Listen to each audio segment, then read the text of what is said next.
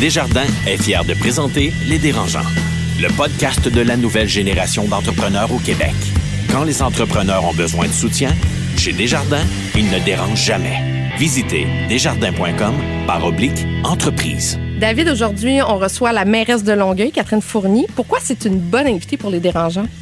Bien, on va dire qu'elle note dedans, puis on la voit souvent des médias de ce temps-ci. Puis Catherine, c'est, en tout cas, du moins, on la connaît pas encore, mais de ce qu'on voit de l'extérieur, c'est qu'elle est très rafraîchissante. Puis nous, on est des entrepreneurs, puis de gérer une ville, là, puis d'être en diplomatie, puis d'être politicien, c'est être entrepreneur. C'est carrément de gérer des budgets. Bon, c'est pas ton argent à toi, mais tu gères quand même le budget des autres. Puis c'est en même temps de piler sur des œufs, c'est de faire plaisir à tout le monde, mais personne en même temps. C'est c'est vraiment comme être entrepreneur. Fait qu'on veut parler plus avec elle, puis voir un peu comment elle vit ça. Tu penses-tu qu'elle l'a, l'affaire? Elle a l'air à l'avoir. En OK. tout cas, mon feeling, c'est qu'elle l'a. Ouais, on va aller vérifier ça. Ils font le tour du monde. Signent de gros contrats. Écœurent pas mal de monde. Et nous racontent tout ça. Voici les dérangeants.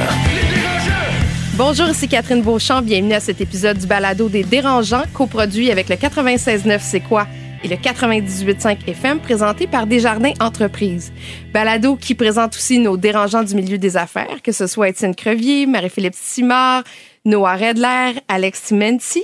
Et comme à chaque épisode, ben, je retiens à mes côtés trois de mes jeunes PDG et aujourd'hui à mes côtés, Carlo Coccaro, fondateur et PDG de Math Emo Monde et aidersonenfant.com. Bonjour Carlo. Catherine, c'est un honneur. Marie-Claude Duquette, présidente du groupe Triton. Bonjour. Salut, Kat, ça faisait longtemps. Ça faisait un bout, mais ça faisait moins longtemps que Mhm. David Côté, qui est cofondateur, je vais le dire pourquoi, peut-être une dernière fois, Super Héros. Coucou. Super Héros et cofondateur de Loop Mission. Ça va bien, David? Ouais, ça va Je pense que ça bien. fait un an que je t'ai vu. Au moins, au moins. Je suis content de te voir. Ah oui, Mais mais je suis moi content aussi, de tout vous voir. moi Merci. aussi, je suis hyper Plus contente. D'ailleurs, on, on va prendre tes nouvelles dans quelques minutes, mais avant, avant de recevoir notre invité, avant de passer au PPP, je vous annonce la thématique de notre CA d'aujourd'hui qui va se dérouler à la toute fin de notre émission. Leadership ou leadership? je peux pas croire que je suis en train de dire ça. En fait, ce qu'on veut savoir, c'est est-ce que vous vous considérez comme de bons leaders et qu'est-ce que c'est un bon leader? Vous allez répondre à la question. J'ai très, très hâte de vous entendre. Mais maintenant, c'est le temps de prendre vos nouvelles. On va parler des primeurs, des plugs et des potins. Et je commence par, tiens, Marie-Claude, Ben oui, comment ça va? ça va bien. Euh, moi, en janvier dernier, j'étais allée skier au Chic Choc en Gaspésie avec la gang du White Lips. C'est un événement dédi- dédié 100% pour les femmes euh, dans un séjour euh, euh, où est-ce qu'on s'initie euh, dans, au ski hors piste et à faire de l'e-ski. C'était pas mal cool. Je me suis pas mal amusée. Je te trouve pas mal chanceuse. C'était pas mal, mais en tout cas, ma- c'était mon vibe, c'était ma gang. J'ai vraiment aimé ça. Puis là-bas, j'ai découvert l'organisme PAO. Fait que mon PPP, c'est pour eux. Ils m'ont parlé de leur initiative, où est-ce que c'est la première organisation euh, mondiale qui regroupe plein de gens de, de l'industrie qui sont juste, dans le fond, des amoureux du sport d'hiver pour protéger finalement nos hivers. fait que PAL, ça veut dire Protect Our, Our Winters. Winters. Dans Ouais. le fond, la protection de l'hiver. Exactement. Puis, euh, dans le fond, la meilleure euh, manière pour les aider à progresser dans, dans le mouvement, c'est juste de devenir membre. Fait que c'est juste d'aller sur leur site Internet, de t'inscrire, puis eux, ça leur donne des voix pour avoir justement un plus gros euh, pouvoir politique, là, justement. Fait que c'est la première fois qu'on réunit politique, entrepreneuriat, euh, tu sais, pour les enjeux climatiques, là, pour protéger, euh, dans le fond, nos, nos hivers euh, canadiens. C'est super intéressant. Carlo, Euh, moi, j'ai euh, une plug aujourd'hui à faire. Ma plug, c'est. En fait, je, je commençais avec un avant en disant la, la mission, moi, que j'ai, c'est de fournir des, des ressources au milieu scolaire pour outiller les jeunes, outiller les parents, outiller les professionnels, complémentaires à ce qui se fait dans le monde de l'éducation. Puis, euh, je lance une nouvelle entreprise qui s'appelle Ancrage Mieux-être. Une nouvelle business. Une nouvelle, mais dans cette encore? dans cet écosystème-là, dans la- ce que moi j'appelle l'Empire, il y a, a l'Empire, il y a Mathémo Monde pour les outils pour les, les élèves, il y a aidersonenfant.com pour l'entourage, aider les parents, les grands-parents, les gens autour de l'élève, et Ancrage Mieux-être pour soutenir le bien-être des enseignants et du personnel une pour scolaire. aider Carlo dans ses, dans ses Mais avoue que les enseignants en ont besoin. Ben, merci de exactement. Oui. Puis tu sais, c'est drôle parce que récemment, je disais, je- ben récemment, j'ai tout le temps pensé que j'étais un peu éparpillé, dans, dans ces projets-là. Puis un consultant avec lequel je travaille il m'a dit non, Carlo, t'es pas éparpillé. Ta mission c'est la même. Tu le fais avec trois axes différents. Mais un entrepreneur éparpillé, il, a- vend des cellulaires, il fait du déneigement, puis il vend des, vapoteuses. euh, ça c'est éparpillé. Moi, je suis pas éparpillé. Ma mission, c'est la même, mais c'est juste trois branches différentes. Donc ça, c'est ma plug. On lance Ancrage Mieux-être. Puis le potin qui vient avec ça, ce qui est très cool, c'est que on fait notre lancement officiel du produit sur lequel on travaille depuis un an et demi euh, à la prochaine rentrée. Mais on est en train de, je vais pas le jinxer, mais on est en train de signer un giga gros client au Québec euh, pour euh, accompagner tout le personnel scolaire de ce regroupement-là. Beaucoup d'argent en jeu. C'est un peu comme une validation aussi du produit du modèle qu'on lance qui est unique euh, pour le, le, personnel scolaire. Donc, en tout cas, c'est extrêmement excitant, autant pour l'équipe. C'est toute la même équipe qui travaille derrière tous ces projets-là. Fait que c'est très cool. Chouette. David, c'est à ton tour. On va prendre de tes nouvelles. Comment s'est passée la dernière année? C'était merveilleux. J'ai une belle année. En fait, non, pas honnêtement, ça a été la pire année de ma vie. ah oui? en fait, ça a été la pire et la plus belle en même temps. La pire parce qu'on a construit une usine, puis c'était sais, moi, je suis pas un gars d'usine, hein. Je suis plus un gars de projet, là. Puis construire une usine puis des machines, là, qui, oh, ça, c'était pas facile. Mais c'était la plus belle année de ma vie parce que c'est ma deuxième année de papa, puis je découvre ça merveilleusement, puis bien, puis je suis bien là-dedans. Puis ma, mon potin, c'est un Ouais. potin. Je pensais faire une plug, mais finalement, je décide de faire un potin en écoutant Carlo. C'est que je vais avoir un deuxième bébé dans deux mois. Wow! Puis, euh, OK. Ouais, puis merci. Ça, c'est le temps d'une grossesse avant Ouais, qu'on ouais. apprenne que tu vas être père. Exact, tu vas se faire exact. arriver dans deux mois. D'un coup qu'on s'est vu, l'autre sortait. Ouais, c'est ça. Puis, euh, le- mais le, le potin là-dedans, c'est que c'est en fait c'est gros pour nous parce que Julie c'est la présidente de l'entreprise. Puis moi je suis, co-président, c'est quelque chose du genre, super héros. Mais en gros, elle a pris deux semaines off la première fois qu'elle a accouché, Mhm. deux semaines. Puis est-ce après, qu'elle va avoir un vrai congé de Là, on a maternité? décidé qu'elle prenait six mois. Puis moi, je vais prendre Bravo. 12 semaines. C'est la première fois que je vais prendre plus que trois semaines de vacances en 15 ans. Vous avez l'aide nécessaire pour pouvoir faire ça? Pas en tout. Mais on, le fait. On a dit à notre équipe que ça se passait. Dans deux mois, ça se passe. Puis il va falloir qu'ils survivent sans nous. C'est, c'est malade. Je suis excité. Ben, c'est le fun parce qu'on va te réinviter à ce moment-là, puis tu nous raconteras comment ça se passe. Avec plaisir. D'accord. Alors, on s'arrête un instant et au retour en entrevue, la mairesse de Longueuil, Catherine Fournier. Le podcast de la nouvelle génération d'entrepreneurs au Québec. Les dérangeants. L'entrevue de la semaine, une présentation du quartier général de l'audace du Cégep de Saint-Jérôme, un environnement unique au Québec pour étudier en entrepreneuriat ou démarrer son projet d'affaires, passer de rêveur à entrepreneur. Visitez qgda.ca. Notre invitée du jour est une jeune femme ambitieuse et déterminée qui n'a pas eu peur de plonger dans l'arène politique en 2016, étant la plus jeune femme élue de l'histoire à siéger comme députée à l'Assemblée nationale. Depuis 2021, son terrain de jeu a changé lorsqu'elle est devenue mairesse de Longueuil. On peut dire qu'elle dérange l'univers politique traditionnel et on aime bien ça. Bonjour, Catherine Fournier. Bonjour, merci de me recevoir. Catherine, euh, je me permets de t'appeler Catherine, étant donné... euh, Bon prénom. Ben oui, c'est un prénom. Je vais le dire. On va y aller comme ça. Euh, Catherine, quand on arrive à la mairie d'une ville, comment on voit un peu euh, les années à venir? Est-ce qu'on peut établir un plan d'affaires pour une ville? Ben, un peu, un peu, euh, parce qu'on a évidemment une vision qu'on développe pendant une campagne électorale en plateforme, qu'on propose à la population, qui devient un peu notre, notre plan d'affaires, en fait, des, des prochaines années. On vise souvent le, premier mandat, puis ben, après la première année, on se rend compte que des fois, ça va se faire sur deux mandats, puis c'est correct aussi, certains, certains éléments. Donc, euh, moi, ce que, ce que j'ai fait après mon élection, c'est qu'on a pris, en fait, l'ensemble de nos engagements de plateforme électorale, puis on les a vraiment transposés dans un plan d'action sur plusieurs années. Fait qu'on peut vraiment faire le parallèle avec un, un plan d'affaires. Est-ce que c'est euh, autant conforme qu'aux promesses électorales qu'on tient pendant une campagne? Ben, je dirais que euh, le plus possible, ce qu'on se rend compte après après quelques mois, euh, c'est que ben parfois on a un objectif, on va pas nécessairement utiliser le moyen qu'on avait énoncé pendant la campagne pour atteindre l'objectif par pour toutes sortes de raisons. Tu sais, des fois on n'a pas euh, toute l'information euh, nécessaire euh, quand on n'est pas élu ou quand on n'a pas vraiment les, les mains dedans, puis on se rend compte qu'il y a peut-être des façons plus simples d'arriver à l'objectif également ou plus des façons plus réalistes. Je pense que c'est ça, c'est de, de- d'accepter que ça se fera pas nécessairement 100% comme on l'avait prévu, mais des fois c'est pour le mieux là, c'est pas c'est pas seulement des compromis qu'on a à faire. On l'a nommé un peu plus tôt. Été députée à l'Assemblée nationale pour le Parti québécois, puis par la suite euh, comme euh, députée indépendante, de transférer comme ça de politique provinciale et d'atterrir dans le milieu municipal. Est-ce que ça a été un grand choc pour toi? Euh, c'est différent parce que la politique municipale, c'est une politique beaucoup plus dans l'action, où on a des projets très concrets. Où on, en tout cas, moi, je trouve que mon temps, il est bien investi quand, quand, j'ai, quand, j'ai, quand je commence mes journées. Je dis pas, tu sais, je me sens très privilégiée d'avoir fait de la politique à l'Assemblée nationale, mais disons qu'il y a plus, euh, il y a plus de perte de temps, un petit peu. Je veux dire, je veux dire Ah oui? ça pour être très, très franche, là.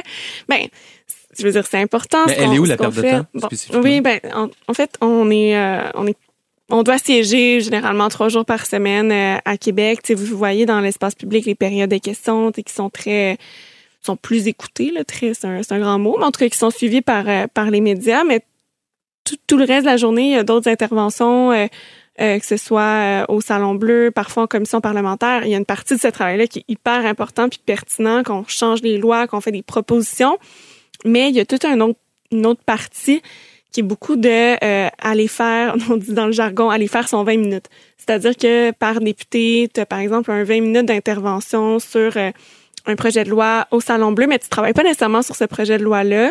Puis là, le but, c'est juste d'aller parler pour, dans le fond, gagner du temps quand tu es dans l'opposition pour en enlever au gouvernement, puis que ça prenne plus de temps à adopter son projet de loi.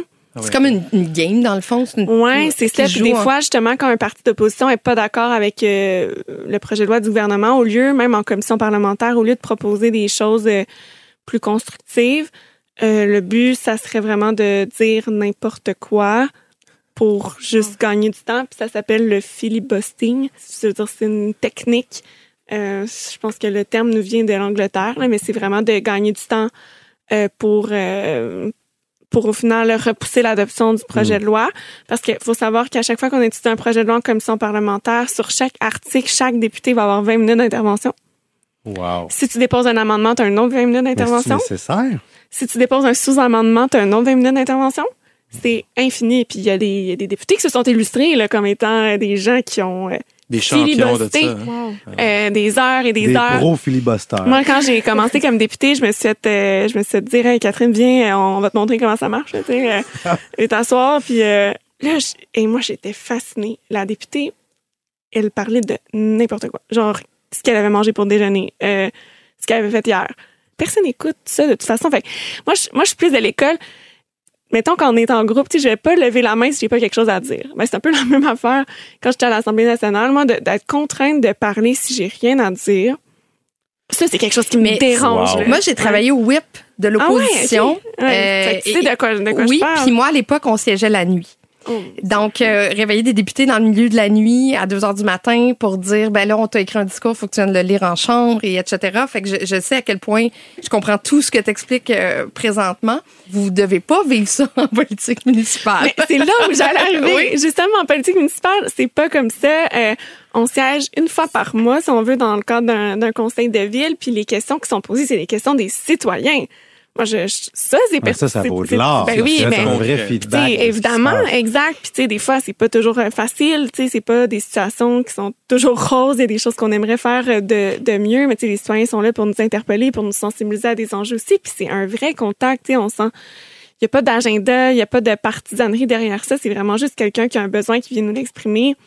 Mais c'est pas Et les citoyens un peu on- les plus intenses puis un peu les plus fuckés qui vont là aussi? Tu sais, ceux qui ont tellement de temps à passer pour compter le nombre d'autobus qui passent dans leur Mm. rue pour ensuite aller au conseil municipal? Je dirais qu'il y a deux catégories de gens, effectivement, qui se présentent au conseil municipal. Il y a les abonnés, qu'on dit. c'est eux, c'est ça. Que, que- Que tout le monde- en même temps, mais. C'est des gens qui, tu sais, il y en a, par exemple, j'ai un, un monsieur en tête, tu sais, qui fait vraiment assidûment ses devoirs. Là. Il lit tous les documents, il relève des choses, il pose quand même des, des bonnes questions. Tu sais, oui, il consacre manifestement beaucoup de temps à ça, mais c'est correct aussi. C'est, Ouais. il joue vraiment un, un rôle de citoyen très très actif. Euh, puis à contrario, ben, il y a des gens qui viennent pour des enjeux, euh, euh, dans le fond, qui, qui vont les toucher de façon circonstancielle. Puis euh, donc euh, qui reviennent pas nécessairement là, à chaque à chacun des conseils. Puis il y en a qui viennent à chaque conseil mais qui interviennent pas, qui viennent juste vraiment observer puis écouter. pour euh. se renseigner. Ouais, exact. Catherine, quand tu es arrivée en poste, tu as baissé ton salaire de 65 000 Ça faisait partie de tes promesses électorales. N'importe quel fou à l'argent aurait dit je vais prendre le salaire le plus élevé de maire ou mairesse au Québec parce que c'était ça la situation à Longueuil, c'était un salaire qui était plus élevé que le premier ministre du Québec. Ouais. Il a fallu que quand même euh, t'aies, euh, je m'excuse de dire ça mais des couilles que t'aies le guts de, de- quand même, on va se le dire. ouais, non, mais de, de dire je vais quand même baisser mon salaire parce que ça n'a pas de bon sens.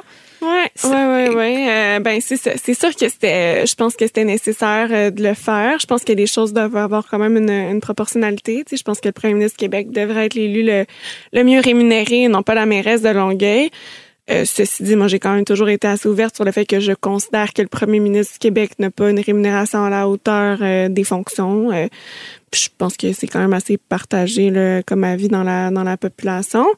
puis, tu sais, j'ai toujours voulu aussi ramener cette espèce de, de, réflexion sur la rémunération des élus en général. Je trouve qu'il y a beaucoup de contradictions euh, moi, pour avoir député justement à, l'Assemblée nationale, je, je l'ai bien vécu. Euh, on était payé la moitié des députés euh, du palier fédéral.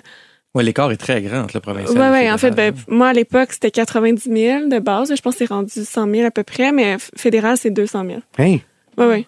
Pour vrai? Oui, moi, mon salaire de mairesse de Longueuil est équivalent à un député qui n'a pas de responsabilité au fédéral. Ce qui est pas normal non plus parce que honnêtement, comme mairesse, j'ai beaucoup plus de responsabilités qu'un député fédéral. Puis même comme député du Québec, on a souvent beaucoup plus de dossiers à gérer dans le quotidien, puis on est plus interpellé les soirs, la fin de semaine que les députés fédéraux. Le salaire d'un maire ou d'une mairesse devrait pas dépendre du nombre de citoyens, puis du, ouais, du nombre de citoyens. Moi, c'est un peu ça que j'ai amené comme, euh, comme logique lorsque j'ai lorsque j'ai été élue. Je me suis dit, bon, euh, bon, évidemment, il y a le premier ministre, on va descendre en bas, puis après, ben, tu sais, je vais être en bas aussi, évidemment, de la, mairesse de Montréal ou euh, euh, de Laval, tout ça, mais parce qu'en termes de proportionnalité de population, mais ce dont je me suis rendu compte en étant dedans, c'est qu'il y a quand même une variation aussi entre les responsabilités des maires et des mairesses.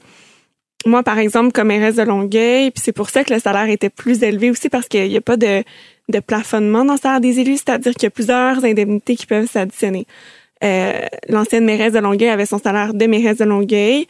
Elle avait également un salaire lié au fait qu'elle était euh, sur le conseil d'administration de l'autorité régionale du transport métropolitain, qu'elle était vice-présidente de la communauté métropolitaine euh, de Montréal. Ça, c'est des chapeaux que j'occupe aussi en, en, en passant. C'est automatique en tant que mairesse de Longueuil. Et euh, donc diverses autres fonctions qui faisaient en sorte que ça s'accumulait puis que ça donnait un, un montant euh, un montant X. C'est ça. Donc je me suis rendu compte que même si je suis euh, moi mairesse de Longueuil qui est une plus petite ville en nombre que la population de Laval par exemple, j'ai plus de responsabilités que le maire de Laval. Puis on, on blague souvent moi et Stéphane Boyer à ce sujet-là parce que lui, il est maire de Laval. Laval, c'est c'est aussi une région, une région administrative, une île. Il n'y a pas d'arrondissement à Laval. Euh, donc, la gouvernance est très, très simple, bien honnêtement. Donc, lui, il y a juste un conseil de ville. Ah, puis son conseil de ville, c'est le c'est aussi c'est la région administrative comme tu, comme tu le dis. Donc si je reviens à Longueuil, donc moi la ville de Longueuil, c'est trois arrondissements. J'ai des conseils d'arrondissement qui ont des compétences. La ville de Longueuil est la ville centre de l'agglomération de Longueuil, une ville de cinq une, une agglomération de cinq villes. Donc il y a la ville centre Longueuil, quatre villes liées. Longueuil, l'agglomération est la seule agglomération où la ville centre ma ville, Longueuil, n'est pas majoritaire. C'est-à-dire qu'on a la majorité de la population, 58 mais pour prendre des décisions au sein de l'agglomération, ça prend le deux tiers des votes.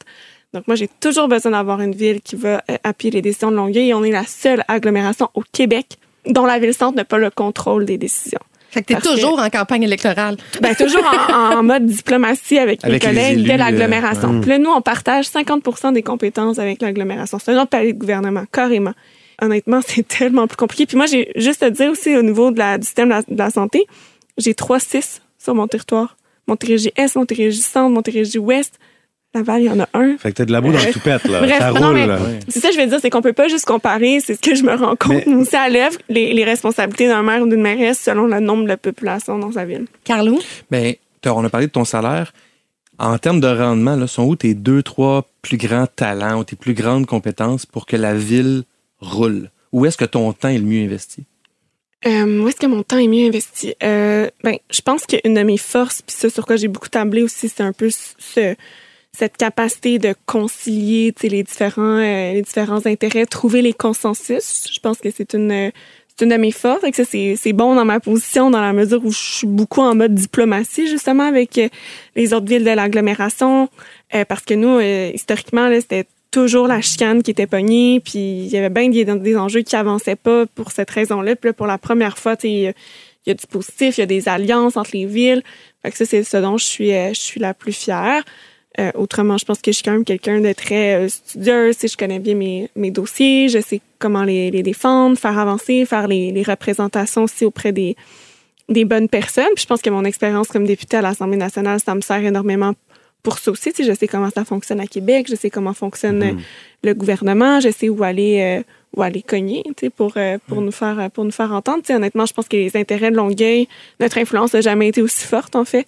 Euh, qu'à l'heure actuelle, juste dans les dernières semaines, on dirait qu'à chaque jour, j'ai une rencontre avec un ministre ou la semaine dernière, j'accueillais Justin Trudeau à mon bureau. Première fois qu'un premier ministre du Canada vient à la à l'hôtel de ville de Longueuil. Donc, c'est quand même, c'était c'est quand même intéressant. Puis je pense que c'est aussi ce qu'on ce qu'on a bâti dans la dernière année. Je pense qu'on rend Longueuil un peu euh, incontournable. Puis mm. ça, j'en suis quand même euh, j'en suis fière parce que ça met ça met la lumière sur les enjeux qui sont vécus au quotidien par les citoyennes et les citoyens de, de la ville que je représente. Marc-Claude? L'honnêteté, c'est une de tes, euh, de tes, plus grandes valeurs là, que tu veux prôner. Aussi, c'est vrai. Ouais. Comment est-ce que ça se traduit en politique aujourd'hui? Pour moi, c'est vraiment important cette transparence, cette franchise, puis ça se reflète peut-être dans le type de communication avec les avec les citoyens. Si j'essaie d'être vraiment proactive. Euh, je te donne un exemple. en septembre dernier, on se rappelle tous un peu, il y a eu des inondations liées à des pluies torrentielles qui sont clairement attribuables au, changement climatique, mais rapidement, nous, les gens nous posaient beaucoup, beaucoup de questions, puis les, le département des, des communications de la ville nous disait, bon, ben, c'est correct, on va prendre ça en charge, puis euh, on va on donnera un petit topo d'information demain. Je me dis, non, c'est important, tu sais, de peut-être tout de suite envoyer un, message fort pour montrer à quel point toutes nos équipes sont mobilisées. Fait que, j'ai entrepris moi-même de communiquer cette information-là, notamment sur les réseaux sociaux. Puis, tu sais, les gens, on a vu tout de suite une réaction que, on, voyait que les gens étaient rassurés, que, d'avoir plus d'informations, de sentir qu'il y avait un lien très rapide qui était, qui était noué, ça, ça participe à à bâtir la, la, la, confiance. Puis au final, le lendemain, j'ai reparlé avec les gens des communications. Comme, finalement, tu avais raison. Là, on a bien fait d'être transparent là-dessus. Je pense qu'au-delà de ça, tu es, ben, es, nouvellement aussi associé euh, comme au Side Chicks, le, podcast. tu te mets en avant. Tu es quand même super présente aussi sur les réseaux sociaux. Euh, Est-ce que tu vois ça comme une nouvelle ère pour la politique de, de se présenter aussi comme on est des humains puis on est accessible? C'est quoi ta vision par rapport à ça? Ouais, ben pour moi, c'est sûr que c'est que c'est important. Il y, a, il y a deux visions en politique. Ceux qui disent, ben là, quand tu as des fonctions comme ça, tu devrais un peu euh, te séparer un peu pour comme préserver la, la, fonction comme telle. En tout cas, j'ai beaucoup entendu déjà ce discours-là, mais moi, c'est pas du tout ma façon de mm. voir les choses. Moi, je pense plus justement de, de montrer de la vulnérabilité, de montrer qu'on moi, je suis pas au-dessus des citoyens parce que je suis, la, je suis leur mairesse. Moi aussi, je vis dans ma ville, puis je suis une citoyenne aussi un peu euh, euh, comme, euh, comme les autres. Fait que de montrer ce côté-là, de montrer l'authenticité, moi, je, crois que ça fait en sorte que les gens se comprennent mieux notre rôle, se voient plus en nous, se sentent mieux représentés au final. Puis c'est aussi, à mon sens, ça contribue à bâtir la confiance quand t'as pas la barrière, quand il y a l'accessibilité qui est, qui est là. Catherine, la ville de Longueuil, si on la compare, mettons, à la ville de Montréal, tu sais, on sait à Montréal, bon, les gens ont déserté beaucoup le centre-ville, les loyers restent quand même très, très élevés, même pour des jeunes, de jeunes entrepreneurs, de jeunes commerces. Euh, c'est complexe de, de s'ouvrir, euh, avoir pignon sur rue dans une rue passante à Montréal. Il y a des villes comme Drummondville et Victoriaville qui ont fait une campagne de pub hyper originale avec des slogans. Tu sais, on disait, euh, on a des cônes aussi, mais on a bien plus de conifères. Puis il y avait une autre affiche, c'était, ici aussi, on a du trafic de 7h48 à 8h02. Est-ce que tu sens le besoin d'aller conquérir un certain public euh, pour venir habiter à Longueuil ou pour venir des, des sièges sociaux, des entreprises, pour qu'on vienne s'établir à Longueuil? Ben oui et non. Je dirais qu'il y a quand même un, un mouvement euh, plutôt naturel, j'aimerais dire. Euh, euh, il y a beaucoup de, de, familles qui s'établissent à Longueuil, euh, qui viennent de Montréal, les quartiers du Plateau, de Rosemont. On l'a vu beaucoup là, ces, ces dernières années s'établir notamment dans dans le vieux Longueuil. Il y a quand même un certain mouvement, nécessairement parce que les gens avec les prix qui sont tellement élevés dans, dans certains quartiers que ben, c'est c'est un petit peu plus accessible chez nous. Je pense qu'il y a une vie de quartier également qui ressemble à certains quartiers montréalais euh, dans certains secteurs de la ville.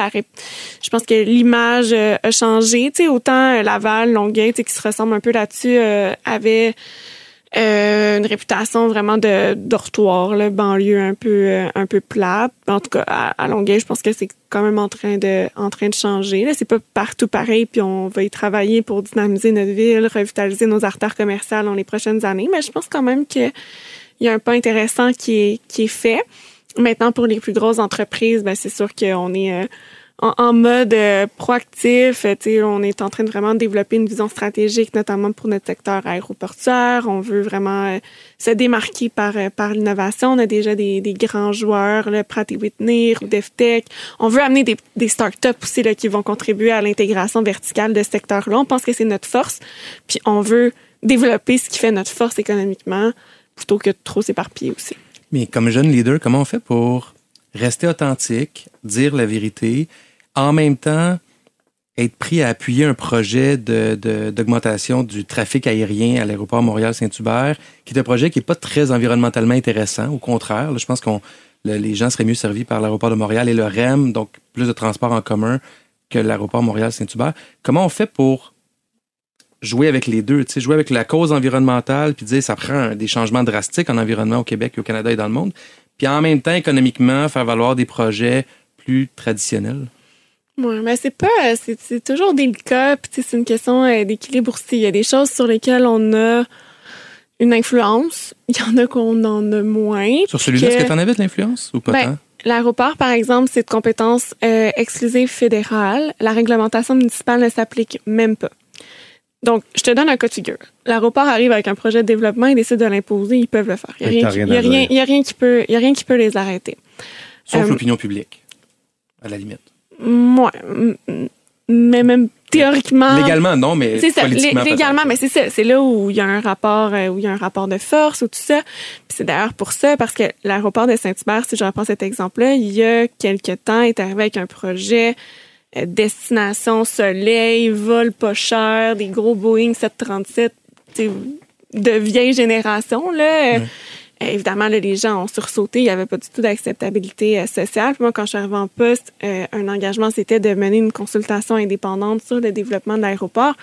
Bien sûr, en sachant que c'est pas nous qui allons avoir le dernier mot, mais quand même pour fournir un certain cadre qu'on espérait après pouvoir négocier avec l'aéroport, euh, pour justement, en leur montrant que pour eux aussi, c'est à leur avantage d'avoir l'acceptabilité Ouais. sociale. Il y a un projet, on est allé, on a tenté de retirer le maximum possible pour les, les citoyens, notamment avec des, un cadre réglementaire pour, euh, euh, disons, les, les, les vols, que ce soit limité au, durant la journée, qu'il y ait une interdiction euh, durant la nuit, qu'il y ait un comité de suivi du climat sonore qui soit très, très rigoureux. On, on participe à cette démarche-là de même de choix de, du, euh, du système euh, de, de mesures. Euh, on, on a eu un engagement de l'aéroport de, de s'entendre pour nos objectifs de carboneutralité d'ici 2050. C'est sûr que c'est Hi, 2050. Ouais, ouais, ouais. ouais. c'est ben, l'objectif, euh, c'est l'objectif de. Non, mais ben, carboneutralité, on s'entend, c'est zéro. là. C'est normal que ça soit, ça serait irréaliste. de- C'est les mêmes objectifs que pour les autres villes, en passant à Mhm. Montréal notamment. Euh, c'est pas parfait, mais tu sais, je sais pas vous là, moi, tu sais, je la semaine prochaine, tu sais, je, je prends l'avion là, je m'en vais en vacances, tu sais, je, on est, on a tous un peu des des, con- des contradictions. euh, c'est sûr que ça serait bien qu'on prenne tous plus, euh, tous plus l'avion. Euh, Est-ce que là, c'est c'est réaliste en ce moment? Je, je sais Mais- pas, je pense pas. Fait que, tu sais, j'ai- on essaie de concilier justement ça. Il y a un projet, on essaie de tirer le maximum, encore une fois, comme je, comme je vous le dis, mais c'est pas, c'est pas toujours euh, 100% euh, Mais comme comment on va voudrait. évaluer par la suite? Euh, la satisfaction ou l'insatisfaction de la population de la ville de Longueuil? Parce que en bout de ligne, c'est quand même eux qui vont être un peu qui vont écoper par le, le, le son, par euh, le trafic. Il y avait beaucoup de, plaintes de trafic sur la 116. Euh, Les gens disaient, mais on, on a de la misère à, à en bout de ligne, comment on va évaluer si ça a valu la peine ou pas?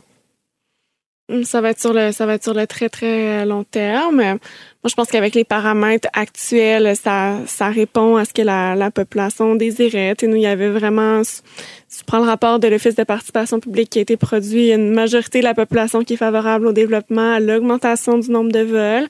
Il y avait certains paramètres justement de qualité de vie par rapport au bruit, ou par rapport aux vols de nuit. 90 des plaintes à l'aéroport viennent d'un vol la nuit trois à quatre fois par semaine. OK. Puis ça, c'est l'élément majeur qu'on est parvenu à corriger. Tu sais, si on avait juste été en confrontation avec l'aéroport, on n'aurait jamais obtenu ce gain-là. Il n'y aurait pas eu de discussion, il n'y aurait pas eu de dialogue. C'est pour ça que je dis que c'est quoi la meilleure option dans ces cas-là? Est-ce que c'est juste de se, de se braquer puis de dire qu'on est contre puis qu'on collaborera pas puis de toute façon ça va se faire? Ou on dit, ben regarde, écoute, c'est pas, c'est pas parfait. On, est, on a des préoccupations, répondez à nos préoccupations puis euh, il y a des belles choses qui peuvent peut-être émerger de ça, puis on peut le transformer en un projet plus positif pour la population. Moi, c'est le choix que j'ai décidé de faire. C'est vraiment mon approche politique de façon, euh, de façon générale, un peu comme euh, comme quand j'étais à Québec, puis que je, je veux dire, j'étais pas dans la partisanerie. Je- pour moi, juste de, de critiquer le gouvernement sans proposer quelque chose, sans chercher moi-même des solutions juste pour tirer des points politiques, c'est pas c'est pas mon style puis c'est un peu comme ça que j'aborde euh, les enjeux à la mairie également. David? tu fais des changements, tu sais, puis tu rafraîchis vraiment cette scène-là. Comment que tu donnes ce goût-là aux autres, de pas aller juste en politique municipale, mais aussi en politique plus euh, à Québec? Oui. Ben, c'est sûr que c'est un peu structurel la tu sais, les- la politique euh, québécoise ou fédérale avec le parlementarisme qui est très rigide. Tu sais, Je pense que tout le monde arrive là avec de, de, de bonne foi. C'est un peu c'est ça, le système parlementaire, la partisanerie également qui est inhérente aux formations euh, politiques qui Comment qui qu'on moins fait pour donner un coup de flexibles. pied là-dedans, pour que, ça, puis que la ruche elle, elle Ah, en tout cas, plus? tant qu'à moi, faudrait repartir à base, mais en tout cas, c'est- c'est On va t'envoyer, David, une délégation. Ben, moi, j'ai toujours voulu être politicien. Tout le monde m'a dit que je deviendrais politicien, mais je- ça me tentait Mais il pas. c'est quelque chose qu'on dit souvent aux entrepreneurs. Ouais. ouais, mais c'est mais C'est le même concept, c'est pareil. Ben, tu gères c'est un budget. ça, exact. Ça, ça revient, ça, ça ressemble, ça ressemble beaucoup. Puis même quand tu décides de te lancer en politique, tu sais, c'est de, moi, quand j'ai lancé ma campagne au municipal, c'est de créer une nouvelle formation politique, c'est de, tu sais, c'est un branding, c'est, euh, une- faut que tu recrutes des gens, euh, faut que tu, euh, que tu ramasses des fonds, euh, faut que tu vendes ton produit, tu sais, il y a beaucoup de choses qui se, qui Moi, peuvent qui- avoir des, parallèles. là. Je pense qu'on sous-estime, par contre, tu sais, quand on dit souvent à des entrepreneurs, ah, tu devrais aller faire de la politique. Je pense que quand ils arrivent en politique, ils frappent un nœud parce Ben que oui. ils se font scruter publiquement, ce qui est la partie la moins le fun, je pense, d'aller en public. Tout est regardé, tu sais, comment, comment tu t'habilles, comment, qu'est-ce que tu fais, où est-ce que tu es sorti public, ce que tu dis, la façon dont tu le dis. Il y a, il y a quelque chose qui vient, qui, qui, en tout cas, selon moi, euh, sous-évalué. Ça, puis un entrepreneur, c'est comme un petit dictateur là, de son petit royaume. Oui, oui, il- il en marche pas sur, on marche pas sur Mais des œufs. Il n'y a pas non. beaucoup de conciliation, mettons. Mais il y en a quand tu veux. Ouais. Puis quand tu veux pas, ben il y en a pas. Puis t'avances. Puis euh, tu sais, pour se faire scruter, je pense que ça change quand même. Tu sais, c'est pas. Moi, en tout cas, je me mets pas trop de pression avec ça, justement, de, de faire attention toujours à ce que. Peut-être que c'est comme le naturel, que je, je pense que c'est le jugement, là, rendu là, Ou est-ce mais. que ça t'atteint moins? Puis tu dis, moi, je fais mon petit bout de chemin, puis je le fais comme, comme je l'entends, parce que pour moi, c'est ça qui fait du sens, puis c'est ça qui va en créer. C'est Puis- ça, mais peut-être, mais comme tu, tu disais tout à l'heure, tu sais, que je, je suis quand même très accessible, notamment sur les réseaux sociaux. Mais, mais tu t'as sais, pas je- fait beaucoup de gaffes jusqu'à présent. là. Tu sais, a- peut-être justement j'ai un bon euh, jugement naturellement. je veux dire, je me suis jamais gênée de sortir avec des amis. euh, Est-ce qu'on t'a déjà non, critiqué pour jamais, ça? jamais. Puis au contraire, euh, quand j'étais peut-être un peu plus jeune, quand je commençais, je me serais peut-être pas permis autant de mettre un petit peu des trucs de ma vie privée qui étaient, qui montraient dans le fond que je suis une jeune femme comme euh, d'autres. et euh, je m'en suis permis un peu plus dans la dernière année. Mais depuis que je suis mairesse, on dirait que je sais pas, je, je, je, me- je m'assume plus puis tout ça. Puis au contraire, je reçois tellement des bons commentaires, des gens qui trouvent que justement, hey, c'est le fun parce qu'on se reconnaît euh, dans dans ce que t'es en fait puis ça montre que comme jeune femme ben, tu peux atteindre des positions euh, de pouvoir puis pas être contrainte parce que c'est beaucoup ça qu'on entend en politique ah j'ai peur d'y aller j'ai peur de plus rien pouvoir faire de plus rien euh, tu sais on dirait de, de perdre une partie de sa de sa liberté mais honnêtement moi j'ai tu sais j'ai vécu ma, ma vingtaine pas mal en politique aussi là. j'entends ma, ma trentaine puis je veux dire moi je me mets pas de Oui, puis je pense que tu de gardes ta couleur, puis c'est ça qui est intéressant, justement, c'est que tu te changes pas parce que tu es rendu dans cette position-là, puis euh, tu c'est ce que tu Tout à transfères. fait, puis les gens le remarquent.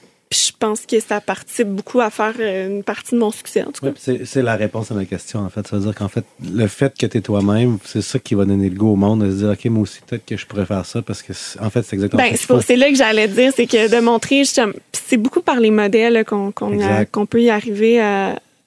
Tu sais, c'est dire, ah, ben, si- si cette personne le fait, ben, moi aussi, je peux le faire. Puis moi, j'insiste. Ouais, tu me donnes le goût de devenir mère. hein.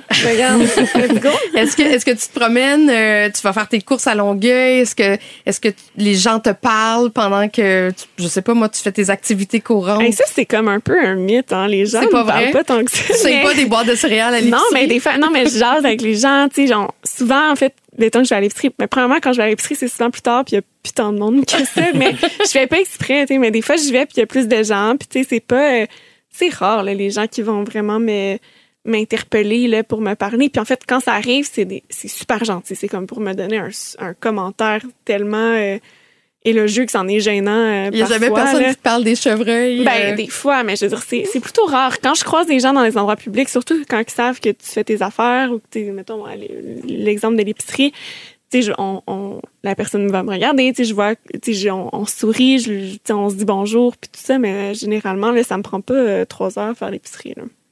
ok, c'est assez, assez rapide. Mais peut-être que ça, dé- mais peut-être que ça dépend, évidemment. Peut-être si t'avais 3-4 plus, euh, enfants, ça prendrait un peu plus de temps. Ouais, c'est ça. Moi, je, je, je suis assez, en plus, Est-ce que tu la vois, la, la conciliation euh, de famille, que là, présentement, tu n'es pas mère, mais est-ce que tu te vois grandir puis d'avoir une vie euh, familiale au travers de tout ça?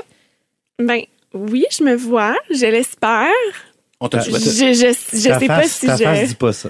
Mais non, mais c'est parce que je veux pas avoir l'air trop optimiste, là, mais moi, tu sais, je- je- en même temps, j'ai tendance à être très positive dans, dans la vie. Fait que, dans le sens que moi, je veux vraiment avoir des enfants, puis j'espère poursuivre. Euh, euh, ben, j'espère avoir des enfants dans, à l'intérieur de mon mandat, c'est sûr, là, comme, comme mairesse. Peut-être pas celui-ci, mais je, je sans doute demander un, un deuxième mandat. Fait on, on va voir, mais dans le sens, j'aspire à concilier les deux un jour. Je sais pas quand ça viendra. Euh, puis je, je souris parce que je dis oui, mais tu sais, je le sais pas dans la réalité. Puis il y en a peut-être qui vont me trouver euh, naïve de penser que je peux faire les deux. Mais peut-être que ça va se faire. Je sais pas. Tu sais, je sais pas comment l'anticiper. Je vais essayer de m'organiser pour que ça fonctionne. Mais maintenant, bon, je, je, je peux pas, je peux pas me prononcer sur si quelque chose que je où est-ce qu'elle était aujourd'hui, je serais pas inquiète. Ouais, Parce qu'il y a- ben- il y a des solutions à tout. Mais Ben, c'est ça que je me dis, mais en même temps, à chaque fois que je dis ça, des fois, je me fais dire, ouais, mais c'est parce que tu sais pas vraiment c'est quoi. Je, moi, je préfère me faire confiance puis de penser que ça va bien aller, évidemment. Tout Ah ouais, De toute façon, un enfant, ça se fait à deux. Là. Il, si t'es trop busy, il prendra plus de. Je veux juste te dire qu'en 2023, ça se fait tout seul aussi. Ah ouais, Oui. tout à fait. Ça se fait même à trois. Les troupes, les troupes, c'est le futur. Catherine, est-ce que ton jeune âge a déjà nuit à ta crédibilité en ayant des pourparlers peut-être avec un alter ego, avec d'autres personnes? Est-ce qu'on t'a là déjà reproché d'être aussi jeune? C'est sûr que oui, mais honnêtement, j'aime à dire que c'est anecdotique. Le nombre de fois que ça m'est arrivé, tu sais pas si ça a pas été si commun que ça. Je veux dire, c'est j'ai eu quelques histoires là en tête, mais tu sais, c'est pas quelque chose qui me qui m'a arrêté ou qui est tellement, tu sais, si je m'en rappelle, c'est souvent parce qu'on met beaucoup l'accent là-dessus puis que je me suis souvent fait poser la, la, la question puis c'est normal puis je me considère tellement chanceuse en fait que ça me en tout cas, j'ai pas l'impression que, que ça m'ennuie, puis même au contraire. Euh, moi, en rétrospective, je, puis même euh, il y a quelques années, je disais la même chose. Euh, je pense que d'être une jeune femme en politique, ça m'a même aidé dans mon dans mon parcours parce que euh, j'avais un profil différent. Parce que on, je suis chanceuse, j'ai commencé à une époque où on voulait faire la place à la jeunesse, où est-ce qu'on le fait d'être une femme euh, n'était pas un frein. Puis ça, je pense que je dois énormément aux générations qui m'ont euh, qui m'ont précédé parce que ne serait-ce que euh, moi j'ai j'ai été élue en 2016. Je suis sûre qu'au début des années 2000, être élue à mon âge, en tout cas, ça aurait été euh, très difficile. Puis même en fait, il y avait une, une jeune femme qui a été élue en 2005 à l'âge de 25 ans, Elsie Lefebvre. Oui. Euh, c'était vraiment la, à ce moment-là, c'était la plus jeune femme aussi, puis elle a eu beaucoup plus difficile pour lui avoir déjà déjà parlé. C'était très très très très dur pour elle à, à, à ce moment-là. Puis moi, dix ans plus tard, euh, j'arrive là, les gens m'ont soutenu. Il y a des gens de tous les partis qui qui ont m'ont proposé euh, de, me donner des conseils ou tu sais c'était fait de façon très très gentille là c'était pas euh, paternaliste ou quoi que ce soit puis euh, au contraire, je sentais que quand j'intervenais à l'Assemblée nationale, les gens m'écoutaient peut-être plus parce que je détonnais. Puis euh, ça, c'est sûr que ça a participé à, à me donner confiance. Puis rapidement aussi, quand j'ai commencé, je commençais à faire euh, du porte-à-porte notamment. Puis ça, ça, ça me stressait. J'avais vraiment peur de me le faire dire la première fois. Là, t'es trop jeune pour faire ça, t'as pas d'expérience. Mais j'ai été agréablement surprise parce que les gens me posaient des questions, puis là, tu sais, je répondais, puis on dirait que rapidement, ils voyaient que je, je connaissais mes affaires, puis j'ai qu'au contraire, ils étaient comme encouragés de voir la jeunesse engagée parce que c'est pas nécessairement ce qu'on entend dans le discours public. Euh, donc j'ai j'ai senti que ça donnait comme un petit peu genre d'espoir aux gens, puis donc ça me donnait une poussée aussi de de, de confiance à, à moi-même, mais aussi euh, euh, pour cette raison-là, je pense que ça me ça m'a plus aidé que ça me nuit. Merci beaucoup, Catherine Fournier. Merci. Été une rencontre euh, très intéressante. Merci à vous autres de m'avoir invité. Plaisir. Très rafraîchissant. Podcast de la nouvelle génération d'entrepreneurs au Québec. Les dérangeants. Le CA, une présentation de Garling WLG, des avocats aux côtés des entrepreneurs. Le succès, ça se prépare et ça se protège. Développez les meilleurs réflexes en matière de droit et propriété intellectuelle. Visitez garlingwlg.com. Juste avant de passer à notre CA, c'est l'heure de la question dérangeante. Et aujourd'hui, ben, j'imagine que vous avez des qualités et des défauts. Et là, on va retenir les défauts. Je veux savoir lequel a nuit le plus au développement euh, de votre entreprise. Et puis, qu'est-ce que vous avez fait pour le corriger? OK, on va commencer avec Carlos. Oui, Je vois le visage de David T'as vu est la comme... face à David, c'est pas Parle-moi pas tout de suite. Ben, moi, j'ai, évidemment, on a tous plein de défauts. Je pense que euh, ma femme Isabelle, elle dit tout le temps, on a les défauts de nos qualités, Oui, ou les qualités de nos défauts. Là, c'est vrai. Euh, Celui que je cible comme étant peut-être celui qui a été le plus grand frein à la croissance de ce que je fais, c'est celui qui est de pas gérer avec les chiffres. Tu sais, je suis un gars plus de cœur, de vision, puis d'intensité. Moi, je m'emballe. Je m'emballe dans la vie pour plein d'affaires. Mais suivre les indicateurs clés, suivre tes marges, suivre c'est comme euh, l'oxygène dans ton sang. Si t'as pas assez d'oxygène dans ton sang, tu meurs. Si tes marges sont pas assez bonnes, t'as beau être emballé par une idée, ça marchera pas. Tu sais, ça peut être un, stepping stone. Ça peut être euh, tu fais ça, tu sais que ça marchera pas, mais ça t'amène ailleurs. Ça va. On a lancé l'ancêtre de, de Mathémo Monde, Isabelle et moi, euh, en 2005, puis on offrait du soutien scolaire à domicile. Donc, on avait une équipe de tuteurs qui se déplaçaient au domicile, tout ça.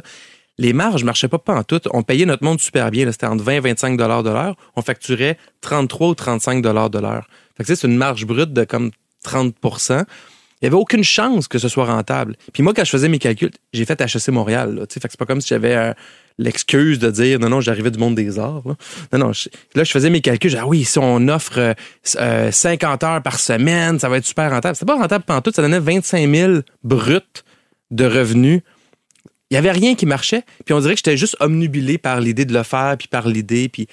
Fait que c'était à refaire, je le referais.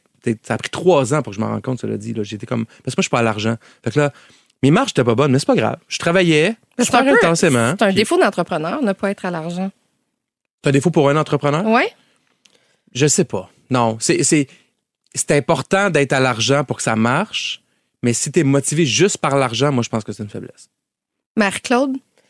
Moi, je tombe vite dans les opérations. C'est vraiment ça, mon. Tu sais, C'est Ben, pas un défaut, ça. Ben oui, parce que je travaille moins. Vous avez comme des faux défauts là, aujourd'hui. Non, tu vas voir, mais. le mien, c'est un vrai. pas. OK, Marie-Claude, vas-y. Mais parce que, il faut tout le temps que je me ram... Parce que je suis bien dans les opérations, puis quand je tombe là-dedans, ben ça roule mieux, puis je vois qu'il y a des bénéfices, puis ça va bien. Sauf que le temps que je passe là, je passe pas à développer la business au prochain step, où est-ce qu'on s'en va. Euh, tu sais, j'ai des, des projets super ambitieux que ça me tente de faire, mais finalement, je les tasse parce que, ben, tu sais, à court terme, ça va pas me ramener, justement. Tu sais, moi, je je suis comme, ben, c'est moins rentable à court terme. À long terme, le long shot va être bon.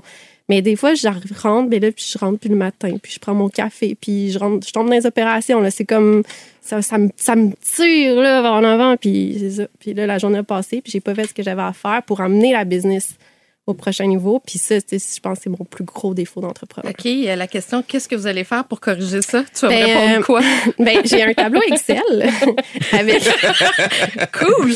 avec mes ambitions, Oui. puis mes objectifs, avec des deadlines, puis avec des couleurs, puis est-ce que je suis dans mon temps, puis La seule affaire, c'est que des fois, j'oublie de le remplir, ce tableau Excel-là, ou d'aller le voir. Mais ça, c'est ce qui m'a le plus aidé. C'est ça qui m'a aidé à le corriger, c'est de vraiment avoir un tableau, de rentrer c'est quoi mes objectifs, Avec quoi des mes dates butoirs, dans Des le dates fond, butoirs. ça te botte le derrière, c'est ça? Qu'est-ce qui fait que je suis pas capable de rencontrer mon objectif? C'est quoi? euh, qu'est-ce qui rend, qu'est-ce que je peux faire pour contrer ce problème-là? Ça, ça devient comme une nouvelle tâche. Puis ça, ça me permet justement d'allouer par semaine un certain nombre de temps euh, pour atteindre mes objectifs, là, qui est vraiment pour travailler sur la business. David, c'est quoi ton vrai défaut? Euh, moi. euh, As-tu un tab- un tableur Excel, toi aussi? Non. non. je comprends pas comment. C'est ça son défaut. disait qu'elle Pas faisait, assez de tableau Excel. Je me disais, comment qu'elle trouve le temps de faire ça? Mais honnêtement, mon gros, gros problème, j'en ai plusieurs, mais mon plus gros, je pense, c'est que je suis extrêmement désorganisé. Tu peux pas être plus désorganisé que moi. Puis je suis un hédoniste qui aime le plaisir beaucoup. Fait que je fais les choses qui sont le fun.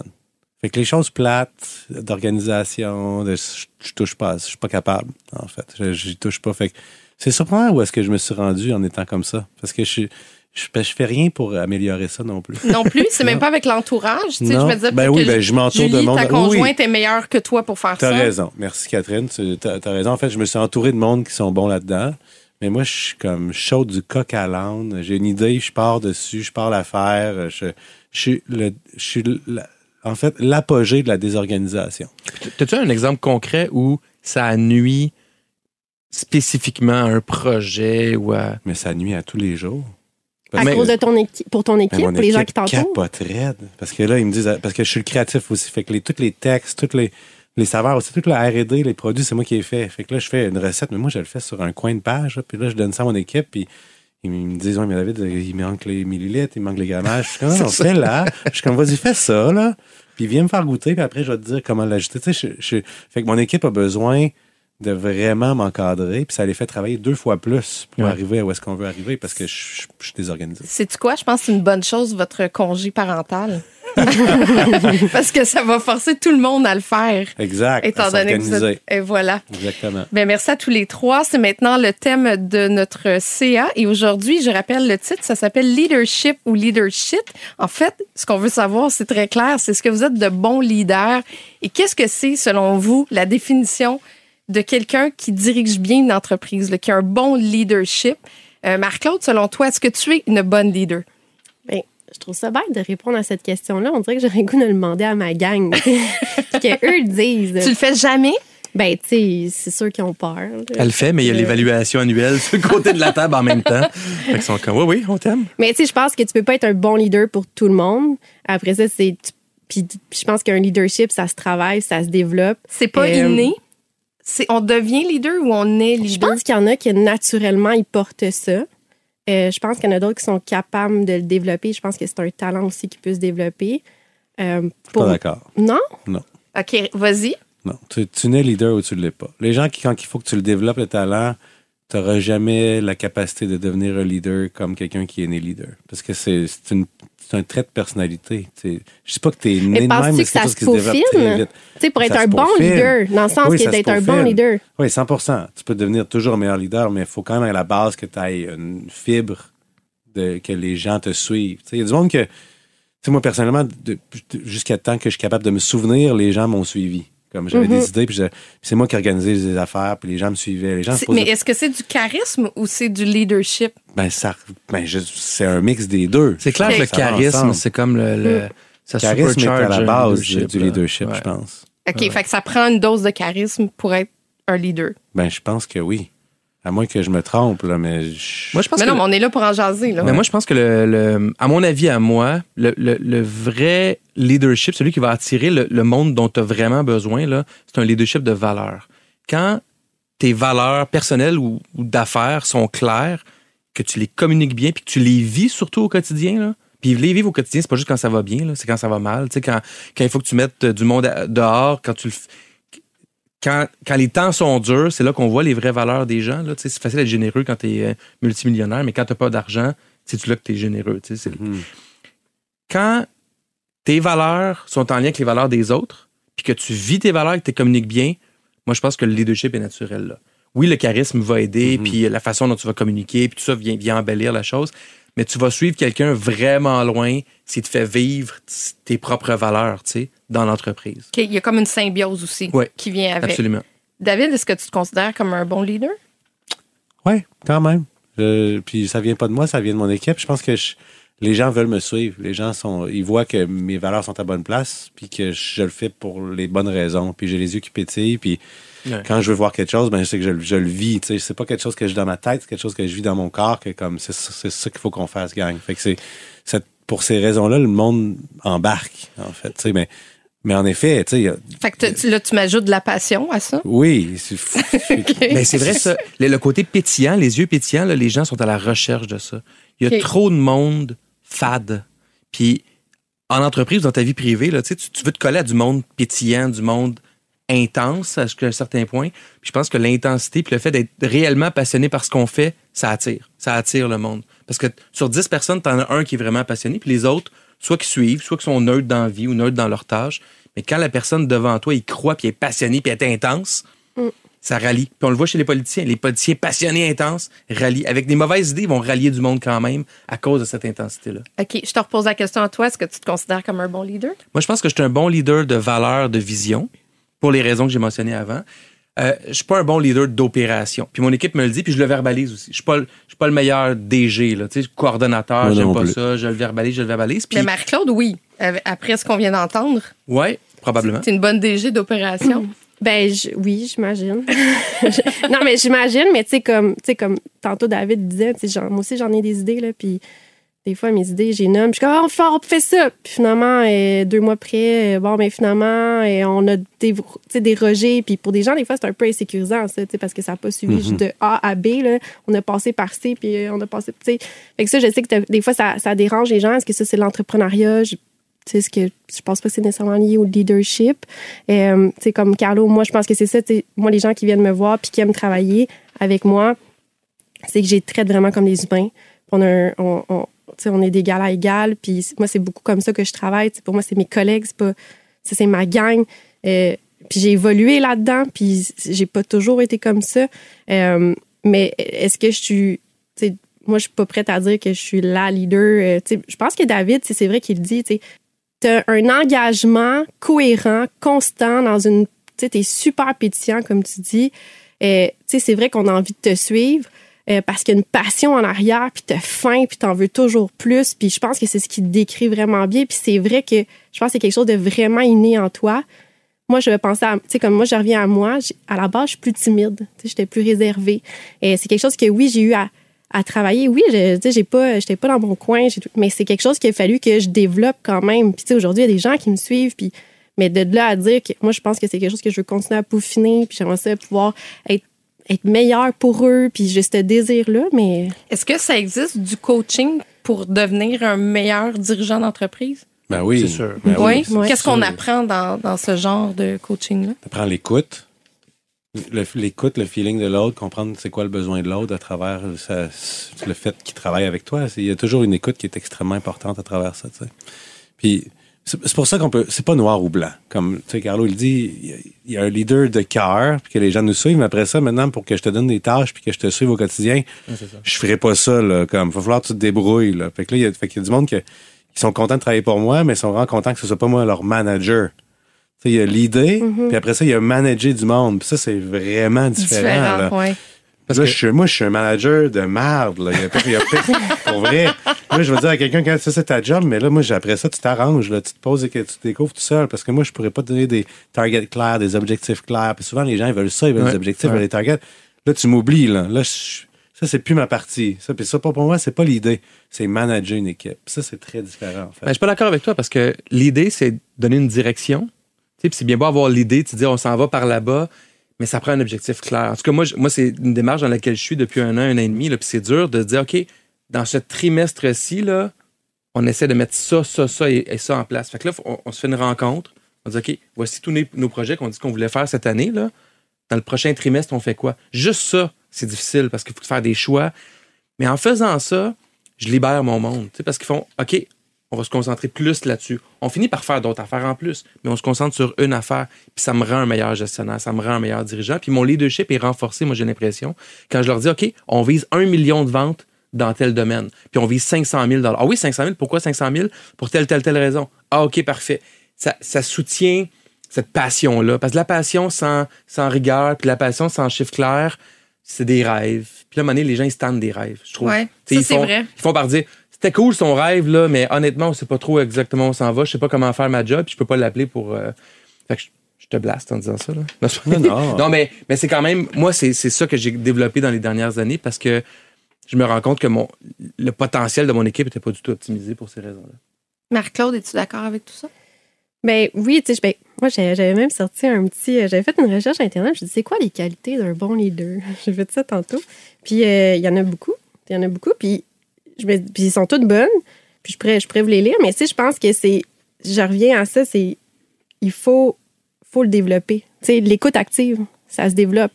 Euh, tu peux être un leader, mais je pense qu'être un bon, un meilleur leader, c'est d'être capable d'écouter ton, ton, ton, ton équipe, d'être sensible à leur réalité pour pouvoir améliorer ta manière de communiquer avec eux, te mettre à, à- où est-ce qu'ils sont eux?